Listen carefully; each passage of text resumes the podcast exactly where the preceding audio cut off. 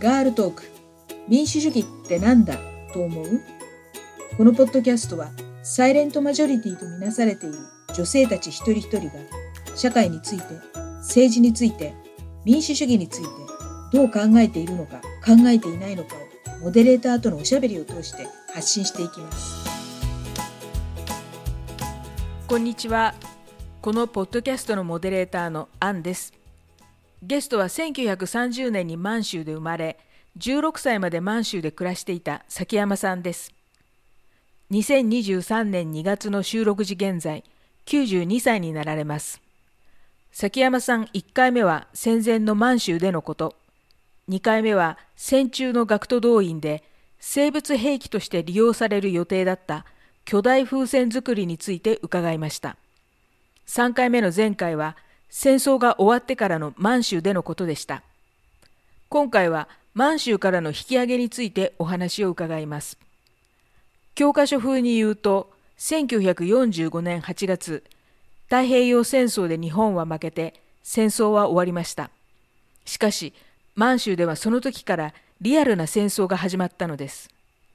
ソ連軍の侵攻と撤収、蒋介石率いる国民党軍と毛沢東率いる共産党軍の対立。満州に残された日本人は日本に帰る手立てがほとんどなくなっていました。1945年末からアメリカソ連中国が日本人の帰還について交渉し1946年5月から日本人の帰還が始まりました。送り出しの港は両東湾の北に位置するコロ島という当時は漁港でした。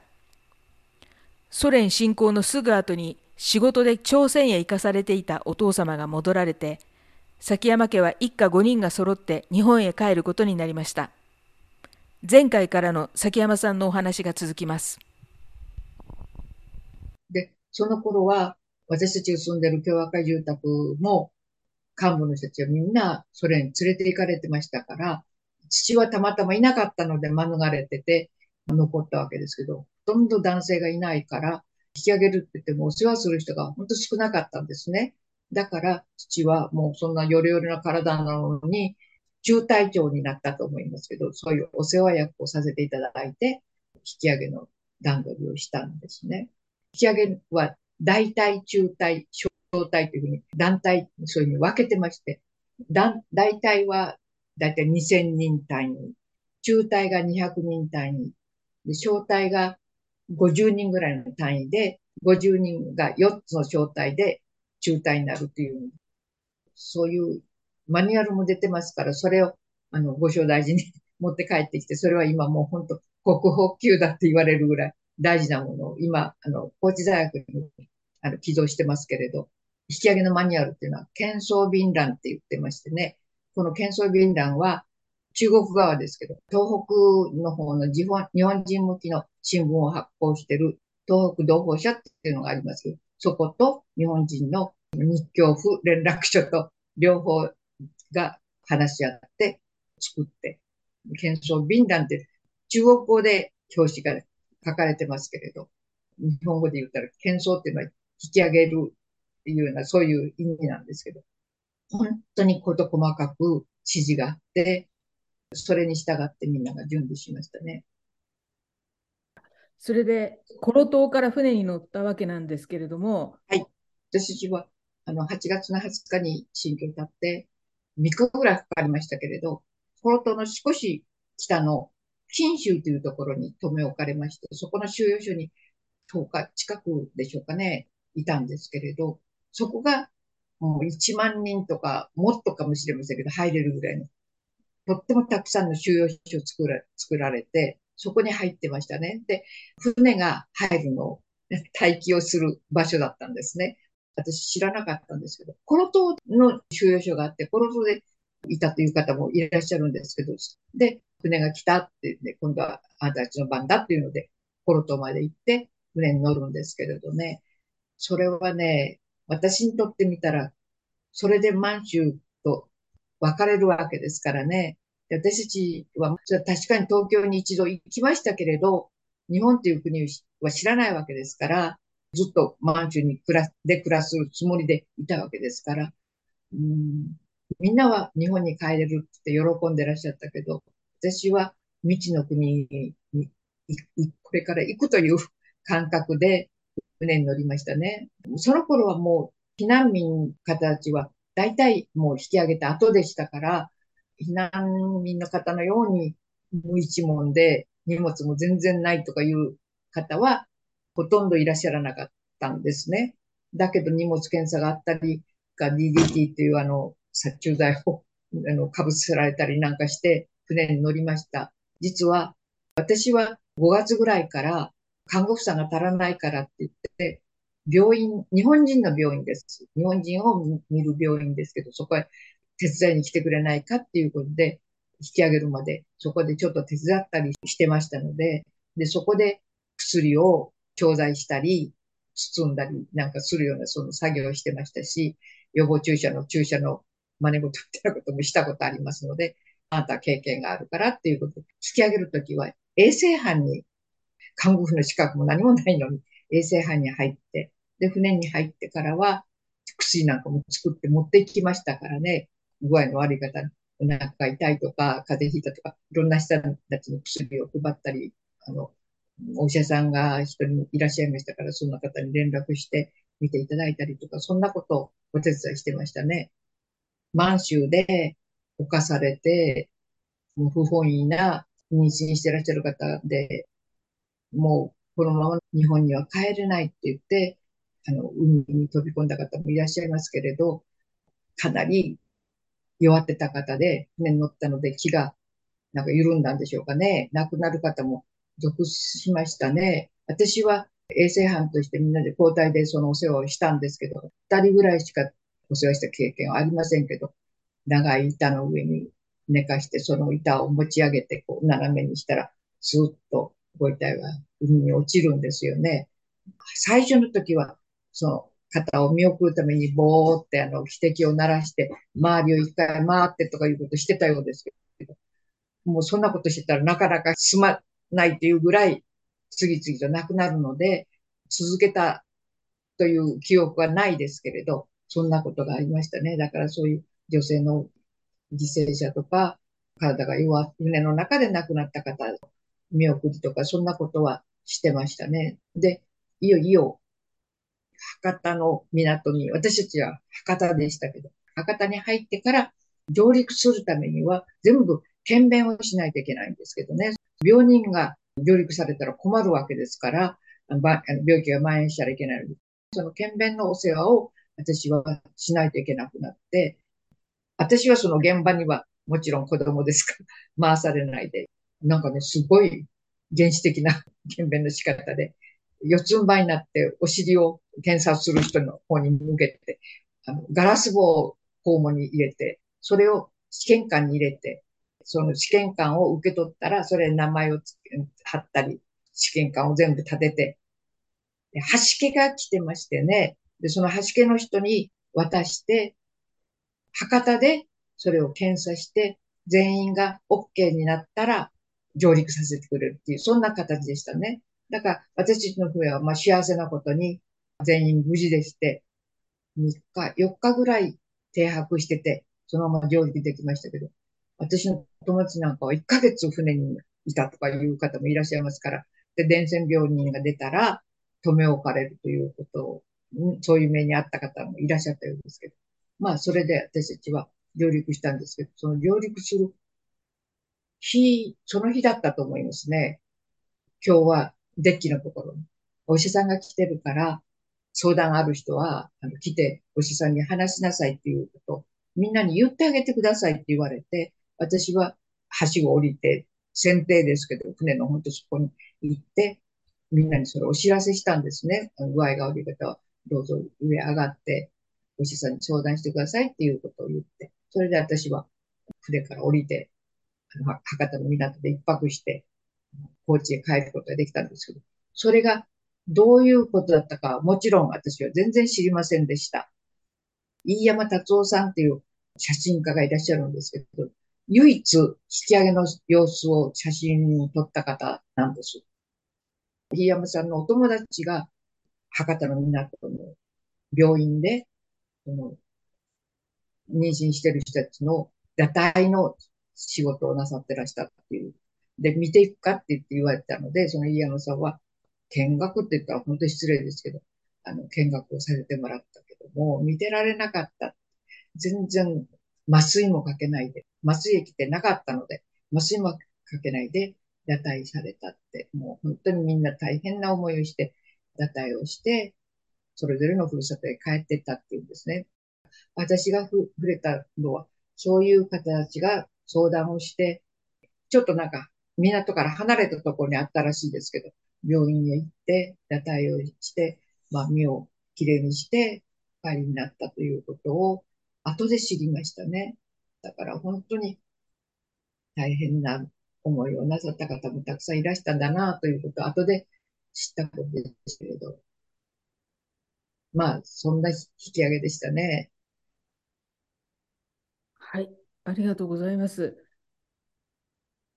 そうですね、本当に大変な思いして。でも、崎山さんのご一家は、あのお父様が朝鮮から戻ってきて、一家5人、誰もかけることなくあの日本にたどり着くことができて、本当に良かったですね。あの、はい、満州で中国の人たちにも分け隔てなく接したっていう、そのことは神様がお守りくださったのかなっていうふうに私は思いますけれど。ね、はい、それで今たくさんお話しいただいたんですけれども、その時は知らなかったけれど、後で分かったんですけれどっていうふうなこともお話しったんですけれども、はい、崎山さんはこの満州での経験の語り部の活動を65歳の時から始められたっていうことで、まあ、今現在92歳ですからもう30年近くされてるわけですけれどもなぜ65歳からなんでしょうか？例えば、はい、子育てが終わって時間ができたからっていうんだったら50代とかでもあるかなと思うんですけど、なぜ65歳まで待たれたんでしょうか？はい、父は割に早く亡くなったんですけど、母が長生きしてくれてまして、母が本当に戦前戦後大変な苦労をしてますので、なんとか母を幸せにしたいと思ってましたけど、私勤めてましたから、母はずっと具合が悪くなった時からそうですね、6、7年ぐらいですか、病院にずっといましたのでね、なんとかして私自分の家に引き取って見取りたいと思ってました。私は58歳で一応定年扱いにしてもらって退職しました。で、58歳から65歳まで7年間母と一緒に暮らして母を見とったんですけどね、最初5年ぐらいは不自由は多少ありましたけれど、普通に生活できたんですけど、後の2年近くは、かなり状態が悪くなって、認知症も出てきて、癌も年取ってますから、どんどん進むというわけじゃなかったですけど、結局、もう寝たきりになって、最後は鼻からこう栄養を流して、そんな状態になりましたけど、まあ、ともかく母は96歳まであの見てました。母の末期頃になるともう家にずっといて、見取らないといけなかったもんですから、特にこうビビク栄養になってからは離れられませんでしたので、でその間、本を読めたんです。本を随分読めたんですね。その満州で自分が生きてた時にどんなことがあったのか、どういう状態の中で私は暮らしてきたのか、生きてきたのかを知りたかったんですね。だから本を読んでいたんです。母を見とってから実際にこう動き出したのは68歳ぐらいになってからですけれど、満州から引き上げてきた方たちの集まりをしたいと思ったんですが、ちょうどいいチャンスにあの、えっ、と、コロト大剣編という引き上げの映画ができたんです。たまたま資料がいろいろ足らないから、なんか持ってたら提供してほしいっていうことを、私、小学校の同級生に言われて、私、その、さっきお話した、ケンソビンラを貸したことがあるんですね。だから、監督さんが、その、その、ケンソビンラを映画の中で使ってくださって、で、まあ、それで知り合いになって、で、工事でも上映してほしいって言われて、映画ができた時に、私、上映会をしたんです。で、それが、あの、きっかけで、満州の方たちがどっさり見に来てくださって、もう3回しましたけど、会場がもう満杯になって、大変だったぐらい小さい会場でしたからね、いつも立ち見が出るぐらいの状態で、たくさんの方がいらしてくださって、ロビーで何十年ぶりかに会った人たちがどっさりいらっしゃって、それはもう劇的な場面がいっぱいあちこちにありましたね。で、こういう集まりをしてもらったら、うんと嬉しいっていうアンケートがどっさり来ました。いらした方の半分ぐらいの人たちがアンケートを置いてってるんですよね。そこの会場の方が言うには、そんなことありえんって 言われたんですけど、まあ、ともかくそんなことで、そのアンケートに住所まで書いてくださった方がかなりいらしたので、それで名簿をこしらえて、満州からの引き上げ者の会を作ったっていうか、第1回目を始めたんですね。そしたら、集まるのはもうかなりお年をいってる人だからで、いらっしゃらない方も、それから軍部からでしたら、そんな方いらっしゃいませんからね。200名の名簿でしたけど、出席した方はもう100名ぐらいの方なんですけれど、まあ、ともかく第1回目のした時はもう皆さんが本当に喜んでくださって、で、2回目、3回目としたんですけれど、だんだんもう皆さんが年取ってきて、私自身もそうですけど、運営するのがなかなか大変になってきて、結局、2000年で、その満州会の総会はやめました。で、それから2015年までは、新教会とか、あの、ハルピン会とか、法典会とか、そういう年ごとに会をして、そのまま続けたんですね。だから結局、20年近くはそういう会をしてたんですよ。その間に、おかげさまで私はその人たちからたくさんのいろんな体験を聞かせていただいて、私自分が、うん、満州で戦後のことですけど、大変な思いをしただと思いましたけれど、それよりもっともっと大変な思いをなさった方が残留孤児だになった方もいらっしゃったっていうことが分かって、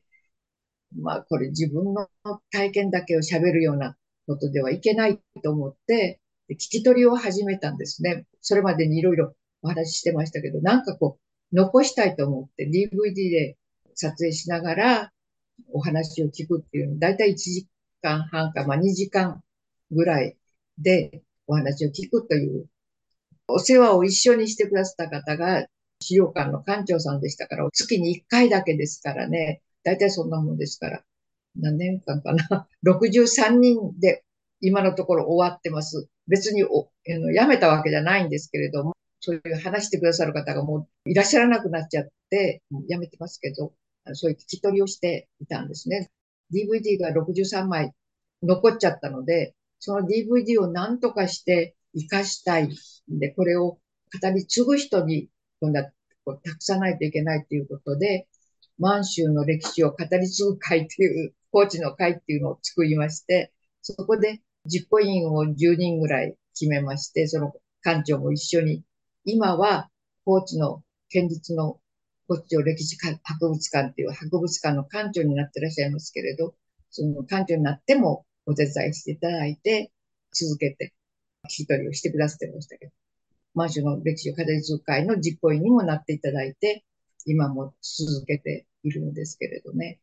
本当に具体的に、例えばこういう私の話したようなことを語り継いでくださるっていう方は、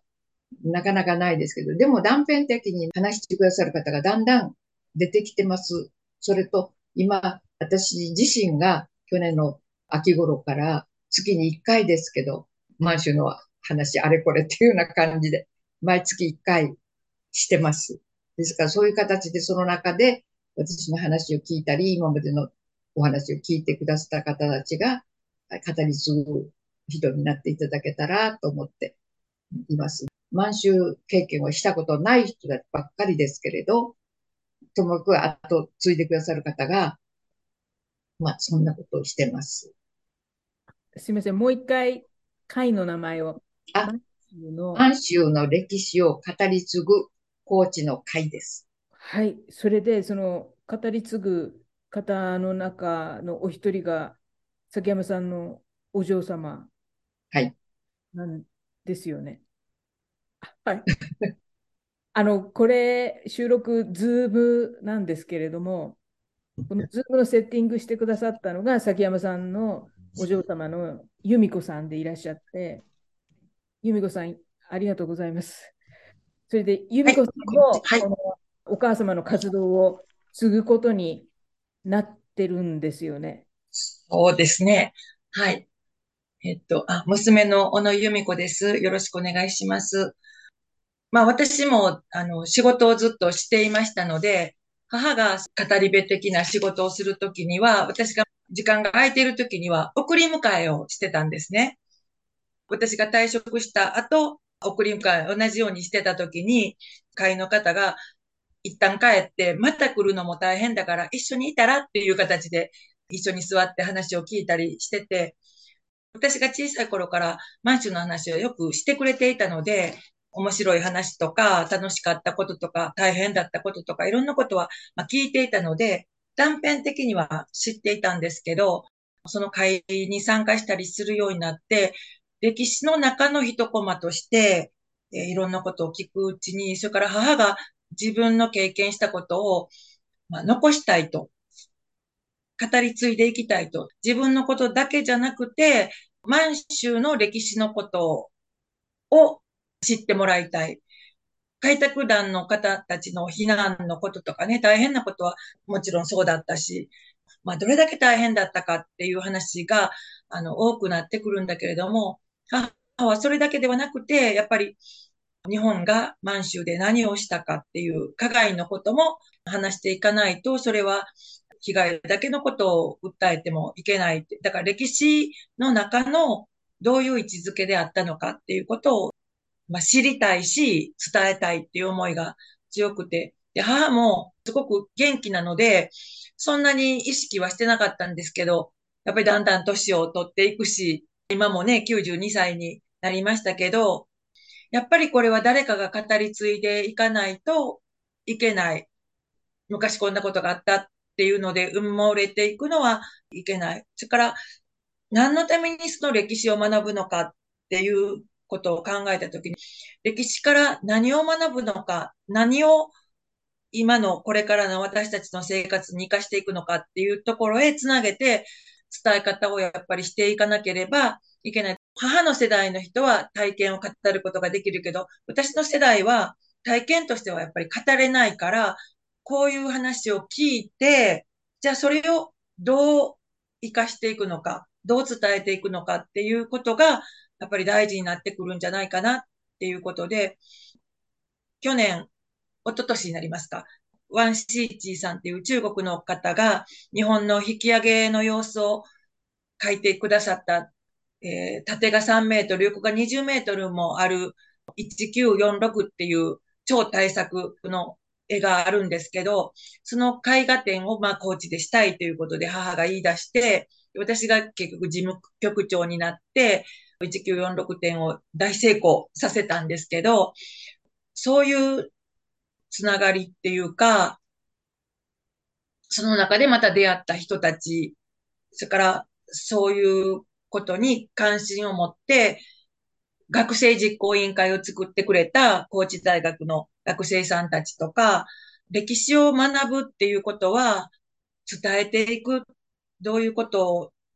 につながっていくのかっていうことを学ぶことなんじゃないかなっていう思いもあって、